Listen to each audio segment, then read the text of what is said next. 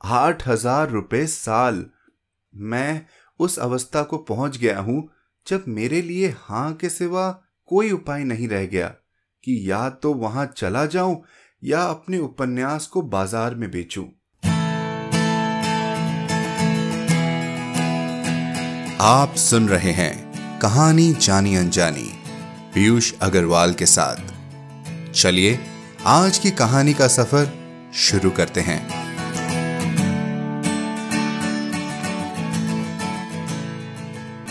नमस्कार दोस्तों। कहानी जानी अनजानी के अर्ध शतक, यानी पचासवें एपिसोड में आपका स्वागत है। जी हाँ, कहानियों के सफ़र में चलते चलते हम इतने आगे निकल आए हैं। जब मैंने इस पॉडकास्ट की शुरुआत की थी तो ये बस एक ज़रिया था, हिंदी में कहानियों को पढ़ने का, एक लेखक की रचनात्मक दुनिया में खो जाने का। पता ही नहीं चला कि हर शुक्रवार को इस सफ़र पर चलते चलते मैं इतनी दूर चलाया ये सिर्फ़ मुनासिब हो पाया है। आप सबके प्यार, मेरी टीम के सहयोग और कई नए पुराने लेखकों के दरिया दिली से। और आज मैं ऐसे ही एक लेखक की बात करने वाला हूँ, जिनकी रचनाओं ने सिर्फ़ मुझे ही नहीं, इस दुनिया में हर हिंदी भाषी इंसान को और हिंदी साहित्य जगत से जुड़े कई दिग्गजों का मन मोह लिया है। जी हाँ, वो है धनपत राय उर्फ़ नवाब राय उर्फ़ प्रेमचंद। कहानी जानी अनजानी के सफ़र में आप प्रेमचंद जी की, अब तक बड़े भाई साहब, कफन, पूस की रात और विमाता कहानी मेरे अंदाज और आवाज़ में सुन चुके हैं। लेकिन आज हम उनकी लिखी कोई भी कहानी नहीं सुनने वाले। इस एपिसोड को खास बनाने के लिए मैं आप सबके लिए कुछ खास लाया हूँ। जैसा कि आप जानते हैं, पिछले कुछ हफ्तों से हम बोलती चिट्ठियाँ की बात कर रहे हैं, जिसमें आप में से कई लोगों ने हमें चिट्ठियाँ भेजी है। कुछ ने पुरानी चिट्ठियाँ, कुछ ने नई चिट्ठियाँ खास हमारे लिए लिखकर भेजी हैं। हम उन सभी को पाकर बहुत खुश हैं। जिस तरह चिट्ठियों में हम अपने जीवन का एक सत्य लिखते हैं, एक हिस्सा किसी के साथ बांटते हैं, उसी तरह आज हम जानेंगे हमारे चहेते प्रेमचंद जी के जीवन के कुछ हिस्सों को, उनकी चिट्ठियों के माध्यम से। 300 कहानियाँ 14 उपन्यास और कई नाटक निबंध के अलावा प्रेमचंद जी ने अनगिनत चिट्ठियाँ, यानी खत लिखे हैं। अपने दोस्तों पब्लिशर्स, रिपोर्टर्स, प्रशंसकों को। आज मैं कोशिश करूँगा कि उनकी ही लिखी चिट्ठियों के माध्यम से आपका परिचय कराऊं हम सबके चहेते लेखक से। सो चलिए शुरू करते हैं आज का ये स्पेशल एपिसोड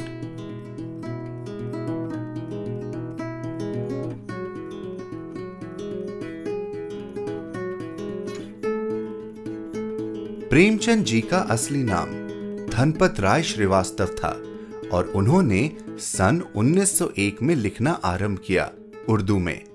वो लम्ही गाँव से थे और अपनी नौकरी के साथ साथ समय निकालकर लिख लिया करते थे। पर अपने लेखन को प्रकाशित कराना इतना आसान नहीं था। इलाहाबाद 20 फरवरी 1905 प्रिय बाबू दया नारायण साहब, दो महीने से ज़्यादा हुआ कि मुझे अपने उपन्यास की पांडुलिपि आपके पास अवलोकनार्थ भेजने का सौभाग्य हुआ था।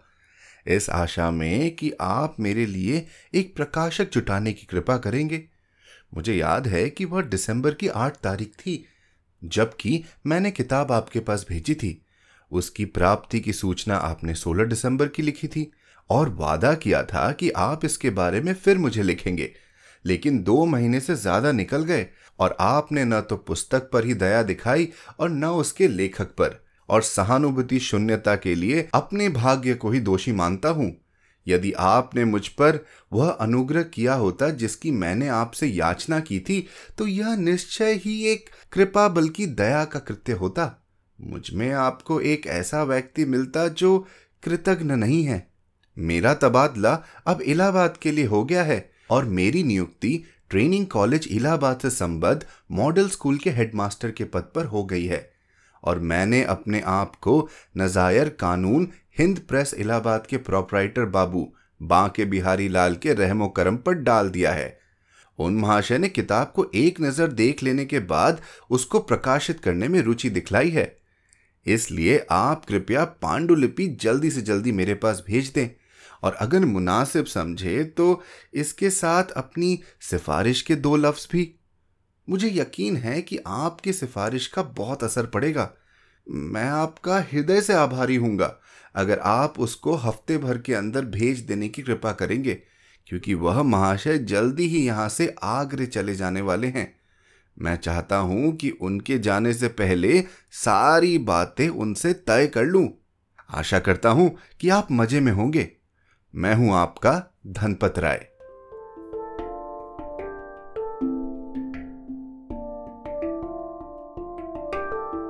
शुरुआत में उन्होंने नवाब राय के नाम से लिखना शुरू किया, क्योंकि उनके चाचा उन्हें नवाब, यानी प्रिंस बुलाते थे। लेकिन जब उनकी पहली किताब, सोजे वतन, जिसमें पाँच लघु कथाएँ थी, बाहर आई तो अंग्रेज़ों को पसंद नहीं आई। उन्होंने किताब की 500 कॉपियाँ जला दी और नवाब राय पर बैन लगा दिया। फिर हुआ जन्म प्रेमचंद का, इस चिट्ठी के माध्यम से।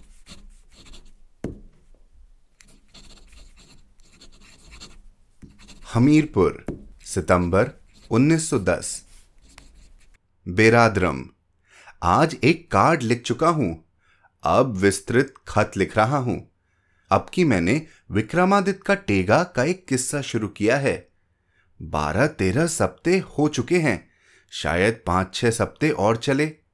जल्द ही खत्म करके भेजूँगा। प्रेमचंद अच्छा नाम है। मुझे पसंद है।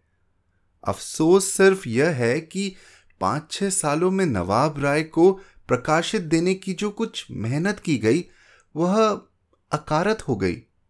ये हज़रत किस्मत के हमेशा लंडरे रहे और शायद रहेंगे। ये किस्सा मेरे ख्याल में कई महीने से था। मैंने अपने ख्याल में रविंद्रनाथ के तर्ज की कामयाबी के साथ पैरवी की है, मगर बुरी नकल नहीं है। प्लॉट बिल्कुल ओरिजिनल है।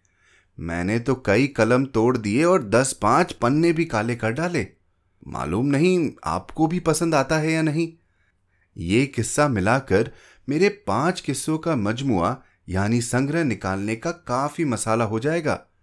गुन्हा का अग्नकुंड, सैर दरवेश, रानी सारंधा, बेगर्ज मुहसीन और विक्रमादित्य का टेगा। अगर आप इस मजमुआ को निकालेंगे तो मैं इसमें कागज़ और लिखाई के मुतलिक जिस कदर खर्चा आप तजबीज करेंगे, दूँगा। और अगर आप खुद निकाले तो और भी अच्छा जैसा मुनासिब समझे करे। मगर ऐसा हो कि नए साल तक तैयार हो जाए। इस मजमुआ का नाम बरगे सब्ज सोचा है। शायद आप जनाब को पसंद आए। शायद इसलिए कि मैं नामों में आपकी पसंद का कायल हूँ। राम सरन का खत मुझे उस वक्त मिला जब ड्रामा लिखने के लिए एक हफ़्ते की मोहलत भी न थी।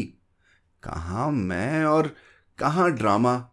गाना बिल्कुल नहीं जानता। अगर कोई गाना मिला दे तो तो मैं अपने विक्रमादित्य का टेगा को ड्रामा बना सकता हूँ। अब कुछ रुपए पैदा करने की बातचीत। अब के एजुकेशनल गैजेट इलाहाबाद ने मैके में सावन की याद और मिर्ज़ा सुलेमान कद्र के हालात जमाना से नकल किए हैं, अगर हवाला नहीं दिया। खैर, वो जमाना के कायल ज़रूर मालूम होते हैं। क्या ये मुमकिन नहीं कि आपकी तरफ़ से उनके लिए कभी कभी मजामीन लिखा करूँ? मेरे लिए कलेक्टर को हर एक मजमू दिखाने की ऐसी बुरी पक लगी है कि एक मजमू महीनों में लौट कर आता है और छठवें महीने छपता है। रियासत भोपाल अब जाकर छपा है। मगर एडिटर साहब बड़े मजमू नहीं लेते। चार पाँच कॉलम के ज़्यादा के मजमून लेते ही नहीं। अगर आप इसमें कोई कार्य खिलाफ शान न समझे तो मैं कभी कभी एक आध मजमू उर्दू और हिंदी में लिखकर आपके पास भेज दूँ और आप उसे अपनी जानब से इंस्पेक्टर साहब नॉर्मल स्कूल के पास भेज दें। यही उस गैजेट के एडिटर हैं। मेरे ख्याल में इसमें कोई हर्ज नहीं है और न कोई इल्मी बेईमानी है। इसका जवाब ज़रूर दीजिएगा। प्रेमचंद का नाम मैं वहाँ नहीं देना चाहता। नहीं मालूम ये हज़रत हाथ पैर संभालने पर क्या लिखे पड़े। उन्हें किस्सा गो ही रहने दीजिए।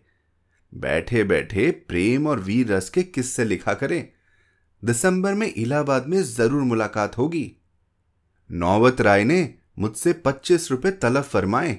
मैंने लिखा, इल्मी दुनिया में इस तरह की बातचीत मुनासिब नहीं। इस पर आपने मुझे वादा शिकन कहा है और धमकी दी है कि मैं इसकी तशहीर कर सकता हूँ। देखा, ये सीना जोरी है। उल्टा चोर कुतवाल को डांटे। सबसे फिर लिखा पड़ी नहीं है। आज अपने तीन मजामिन का बिल भेजता हूँ।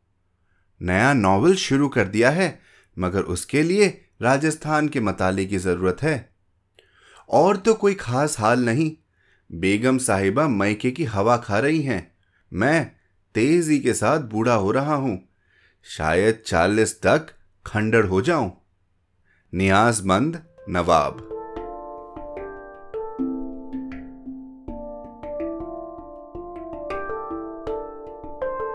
तो हमें मुंशी दया नारायण निगम, जो कि कानपुर से छपने वाली उर्दू पत्रिका, जमाना के संपादक थे, का धन्यवाद करना चाहिए। इतने लोकप्रिय नाम का सुझाव देने के लिए। प्रेमचंद के नाम से लिखी पहली कहानी दुनिया का सबसे अनमोल रतन उन्होंने ही प्रकाशित की थी। एक लेखक के बतौर जीवन प्रेमचंद के लिए आर्थिक कठिनाइयों से भरा हुआ था। उनके इस पत्र में आपको इसकी एक झलक मिल जाएगी। बस्ती 10 नवंबर 1914 भाईजान, आपका 5 नवंबर का लिफाफा आज 10 को मिला। ऐसी हालत में क्या अखबारी काम करूँ, क्या ना करूँ? यहाँ शायद 20 मील के घेरे में सिर्फ़ एक डाक खाना है। पंडित विश्वनाथ जी अखबार निकालने वाले हैं। अच्छी अखबार है। मैं अपनी मौजूदा हालत के एतबार से रोज़ाना अखबार के लायक किसी तरह नहीं हूँ। फिर उर्दू और हिंदी दोनों का बार मुझसे क्यों कर चलेगा? अगर अखबारी काम करना होता तो आज़ाद क्या बुरा था? उसी को निकालता रहता? मेरे लिए तो अब यही मुनासिब है कि किसी प्राइवेट स्कूल की मास्टरी कर लूँ, जहाँ से पचास रुपए महावर मिले। इसी के साथ साथ जमाना और आज़ाद की खिदमत करूँ। इस तरह मुझे साठ सत्तर रुपया महावर का औसत पड़ता जाए।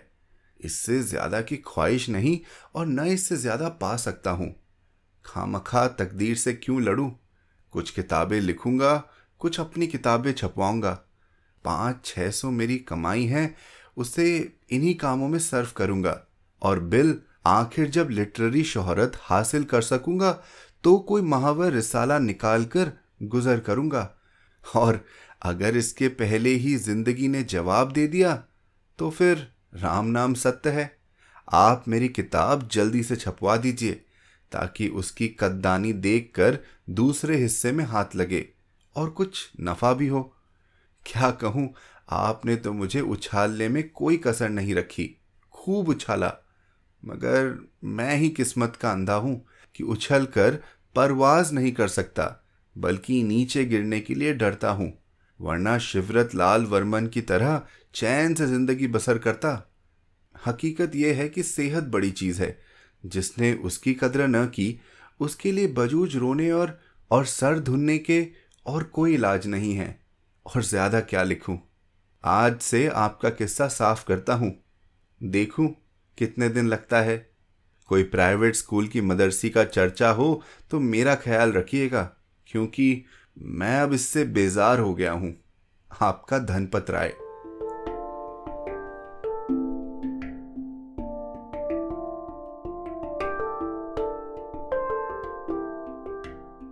जैनेन्द्र जी एक वरिष्ठ उपन्यासकार के साथ ही प्रेमचंद के समीप थे। उनका ज़िक्र प्रेमचंद के जीवन में कई बार किया जाएगा। आने वाले वर्षों में प्रेमचंद ने सरस्वती प्रेस खरीदी और जैनेन्द्र जी के साथ ही चलाने की पूरी कोशिश की। इस प्रेस के माध्यम से उन्होंने हंस नामक पत्रिका निकाली और एक संपादक बने। लेकिन वो इस पत्रिका को कभी भी आर्थिक दृष्टि से सफल नहीं बना पाए।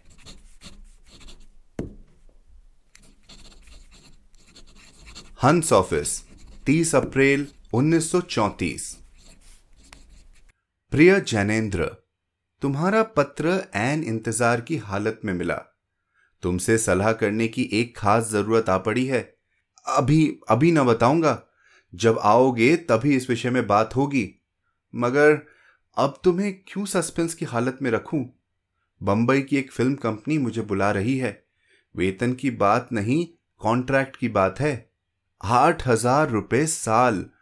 मैं उस अवस्था को पहुँच गया हूँ जब मेरे लिए हाँ के सिवा कोई उपाय नहीं रह गया कि या तो वहाँ चला जाऊँ या अपने उपन्यास को बाज़ार में बेचूं। मैं इस विषय में तुम्हारी राय ज़रूरी समझता हूँ। कंपनी वाले हाजरे की कोई कैद नहीं रखते। मैं जो चाहे लिखूं, जहाँ चाहे लिखूं, उनके लिए चार पाँच सीनरियों तैयार कर दूँ। मैं सोचता हूँ क्यों ना एक साल के लिए चला जाऊँ। वहाँ साल भर रहने के बाद कुछ ऐसा कॉन्ट्रैक्ट कर लूँगा कि मैं यहीं बैठे बैठे तीन चार कहानियाँ लिख दिया करूँ और चार पाँच हज़ार रुपए मिल जाया करे। उससे जागरण और हंस दोनों मज़े से चलेंगे और पैसों का संकट कट जाएगा। फिर हमारी दोनों की चीज़ें धड़ल्ले से निकलेगी। लेकिन तुम यहाँ आओगे तो कतई राय होगी। अभी तो मन दौड़ा रहा हूँ।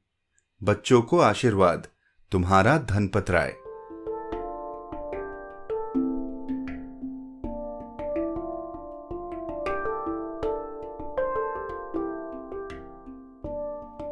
बंबई आकर प्रेमचंद ने मजदूर नामक फ़िल्म रची और इस फ़िल्म में एक कैमियो भी किया। इस फ़िल्म पर बैन लगा दिया गया, क्योंकि ये मिल यूनियन कर्मचारियों को आंदोलन करने के लिए उकसा रही थी।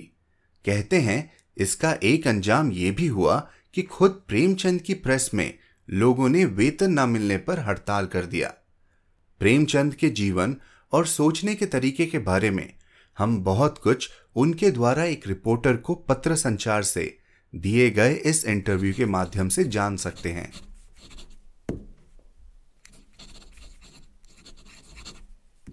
एस्प्लेनेड रोड बंबई 7 सितंबर 1934 प्रिय इंद्रनाथ जी, अब मैं आपके प्रश्नों पर आता हूँ। जवाब एक, अपने घर की मेरी बचपन की स्मृतियाँ बिल्कुल साधारण है। न बहुत सुखी, न बहुत उदास। मैं आठ साल का था तभी मेरी माँ नहीं रही। उसके पहले की मेरी स्मृतियाँ बहुत धुंधली है। कैसे मैं बैठा, अपनी बीमार माँ को देखता रहता था, जो उतनी ही मोहब्बती और मौका पड़ने पर उतनी ही कठोर थी, जितनी कि सब अच्छी माएँ होती हैं। जवाब दो। मैंने उर्दू साप्ताहिकों में और फिर मासिकों में लिखना शुरू किया। लिखना मेरे लिए बस एक शौक की चीज़ थी मुझे सपने में भी ख्याल न था कि मैं आखिरकार एक दिन लेखक बनूँगा। मैं सरकारी मुलाजिम था और अपनी छुट्टी के वक्त लिखा करता था। उपन्यासों के लिए मेरे अंदर एक न बुझने वाली भूख थी। जो कुछ मेरे हाथ लगता है, मैं चट कर जाता। उसमें कोई भले बुरे का चुनाव करने की तमीज मेरे अंदर न थी। मेरा पहला लेख सन 1901 में और मेरी पहली किताब सन 1903 में छपी। इस साहित्य रचना से मुझे अपने अहंकार की तुष्टि के अलावा और कुछ न मिलता था। पहले मैं समसामयिक घटनाओं पर लिखता था, फिर अपने वर्तमान और अतीत वीरों के चरित्रों के स्केच 1907 में मैंने उर्दू में कहानियाँ लिखना शुरू किया और सफलता से प्रोत्साहित होकर लिखता रहा। 1914 में दूसरों ने मेरी कहानियों के अनुवाद किए और वह हिंदी पत्रिकाओं में प्रकाशित हुए। फिर मैंने हिंदी सीख ली और सरस्वती में लिखने लगा। उसके बाद मेरा सेवा सदन निकला और मैंने अपनी नौकरी छोड़ दी और स्वतंत्र साहित्यिक जीवन बिताने लगा। जवाब तीन, नहीं, मेरा किसी से कोई प्रणय नहीं हुआ। ज़िंदगी बहुत उलझाने वाली थी और रोटी कमाना इतना कठिन काम किया उसमें रोमांस के लिए जगह न थी। कुछ बहुत छोटे छोटे मामले थे जैसे कि सबके होते हैं, पर मैं उन्हें प्रेम नहीं कह सकता। जवाब चार, स्त्री का मेरा आदर्श त्याग है, सेवा है, पवित्रता है, सब कुछ एक में मिला जुला, त्याग जिसका अंत नहीं, सेवा सदैव, सहर्ष और पवित्रता ऐसी कि कोई कभी उस पर उंगली न उठा सके। जवाब पाँच, मेरे दाम्पत्य जीवन में रोमांस जैसी कोई चीज़ नहीं है बिल्कुल साधारण ढंग की चीज़ है। मेरी पहली स्त्री का देहांत 1904 में हुआ। वह एक अभागी स्त्री थी। तनिक भी सुदर्शन नहीं और यद्यपि मैं उससे संतुष्ट नहीं था तो भी बिना शिकवा शिकायत निभाए चला रहा था, जैसे कि सब पुराने पति करते हैं। वह जब मर गई तो मैंने एक बाल विधवा से विवाह किया और उसके साथ काफ़ी सुखी हूँ। उसमें कुछ साहित्यिक अभिरुचि आ गई है। और वह कभी कभी कहानियाँ लिखती है। वह एक निडर, साहसी, समझौता न करने वाली, सीधी, सच्ची स्त्री है। दोष की सीमा तक दायित्वशील और अत्यधिक भावुक। वह असहयोग आंदोलन में शरीक हुई और जेल गई। मैं उसके साथ सुखी हूँ। ऐसी कोई चीज़ उससे नहीं माँगता जो वह नहीं दे सकती। टूट भले जाए पर आप उसे झुका नहीं सकते। जवाब छ। ज़िंदगी मेरे लिए हमेशा काम रही है। काम काम काम। मैं जब सरकारी नौकरी में था, तब भी अपना सारा समय साहित्य को देता था। मुझे काम करने में मज़ा आता था। पस्ती के क्षण आते हैं, जब पैसे की समस्या आ खड़ी होती है। वरना मैं अपने भाग्य से बहुत संतुष्ट हूँ। अपने प्राप्य से अधिक मुझे मिला। आर्थिक दृष्टि से मैं असफल हूँ। व्यवसाय में नहीं जानता और तंगी से मुझे कभी छुटकारा नहीं मिलता। मैं कभी पत्रकार नहीं रहा, लेकिन परिस्थितियों ने मुझे जबरन बनाया और जो कुछ मैंने साहित्य में कमाया था, जो कि बहुत नहीं था, सब पत्रकारिता में गवा दिया। जवाब सात। कथानक मैं इस दृष्टि से बुनता हूँ कि मानव चरित्र में जो कुछ अंदर है, मर्दाना है, वह उभर कर सामने आ जाए। यह एक उलझी हुई प्रक्रिया है।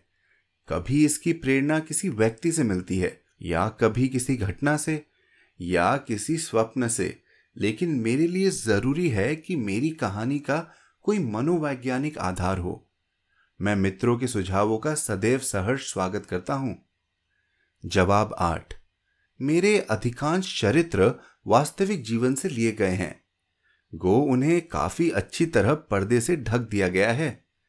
जब तक किसी चरित्र का कुछ आधार वास्तविकता में न हो, तब तक वह छाया सा अनिश्चित सा रहता है और उसमें विश्वास पैदा करने की ताकत नहीं आती। जवाब नौ। मैं रोमेरोला की तरह नियमित रूप से काम करने में विश्वास रखता हूँ। जवाब दस। हाँ, मेरा गोदान जल्दी ही प्रेस में जा रहा है। वह लगभग 600 पृष्ठों का होगा। आपका प्रेमचंद।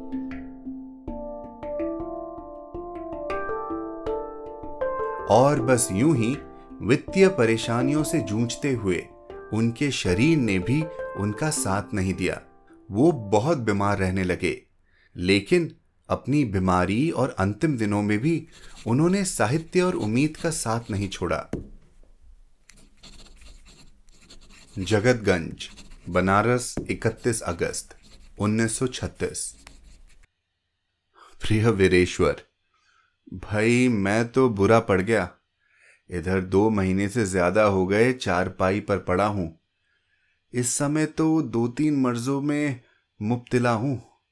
लिवर अलग खराब है, पेचिस हो रही है, तथा पेट में कुछ पानी भी आ गया है। तुम्हारा खत आया था। जवाब अभी तक न लिखवा सका था। आशा है तुम क्षमा करोगे।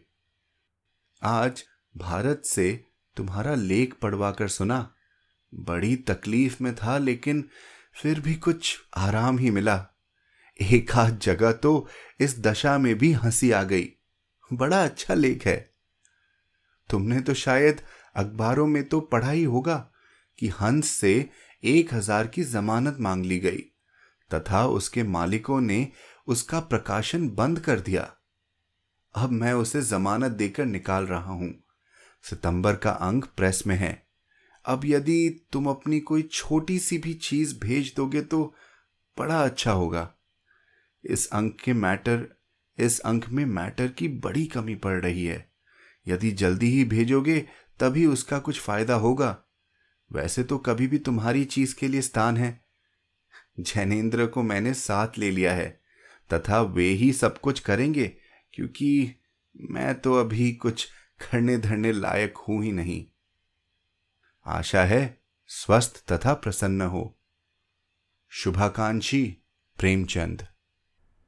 8 अक्टूबर 1936 को प्रेमचंद उर्फ़ धनपत राय श्रीवास्तव हमें छोड़कर एक दूसरी दुनिया में कहानियाँ बुनने के लिए चले गए।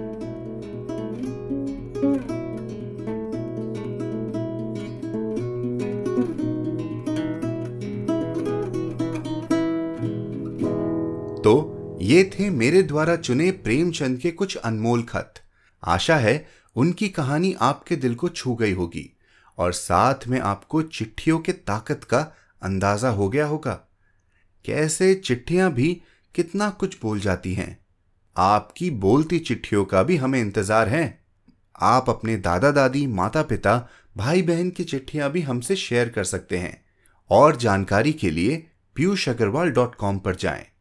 हमें यह बताना न भूलें कि आपको हमारा ये एक्सक्लूसिव एपिसोड कैसा लगा।